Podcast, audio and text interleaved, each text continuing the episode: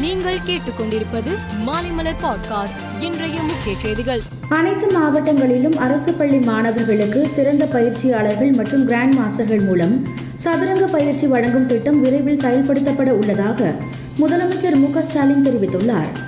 தமிழ்நாட்டில் உள்ள பழங்குடியினர் விளையாட்டுகளுக்கு ஊக்கம் அளித்திட நடவடிக்கை எடுக்கப்படும் என்றும் அவர் குறிப்பிட்டுள்ளார். புதிய கல்விக் கொள்கை திட்டத்தின் மூலம் மத்திய அரசு பல நுழைவுத் தேர்வை திணிக்க பார்க்கிறது என்று தமிழக உயர்கல்வித்துறை அமைச்சர் பொன்முடி குற்றம் சாட்டியுள்ளார்.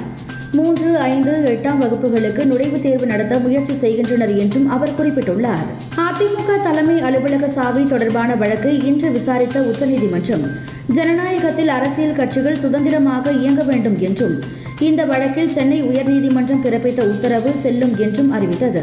மேலும் ஓ பன்னீர்செல்வம் தாக்கல் செய்த மேல்முறையீட்டு வழக்கை தள்ளுபடி செய்து உத்தரவிட்டது.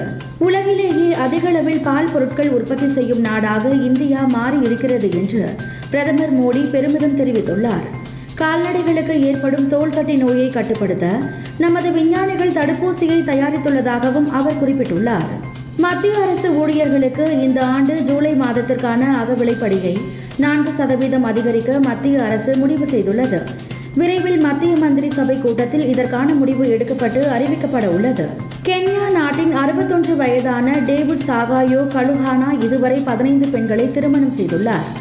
இந்த மனைவிகள் மூலம் அவருக்கு மொத்தம் நூற்றி ஏழு பிள்ளைகள் உள்ளனர். அனைத்து மனைவிகள் மற்றும் குழந்தைகளுடன் ஒரே வீட்டில் கலுஹானா வசித்து வருகிறார். டி டுவெண்டி உலகக்கோப்பை தொடருக்கான இந்திய அணியில் தீபக் சகார் இடம்பெற வேண்டும் என சுனில் கவாஸ்கர் தெரிவித்துள்ளார். ஆஸ்திரேலியா போன்ற ஆடுகளத்தில் பவர் பிளே ஓவர்களில் தீபக் சகார் விக்கெட்டை எடுக்கக்கூடிய வீரர் என்றும் அவர் கூறியுள்ளார். மேலும் செய்திகளுக்கு மாலைமலர் பாட்காஸ்டை பாருங்கள்.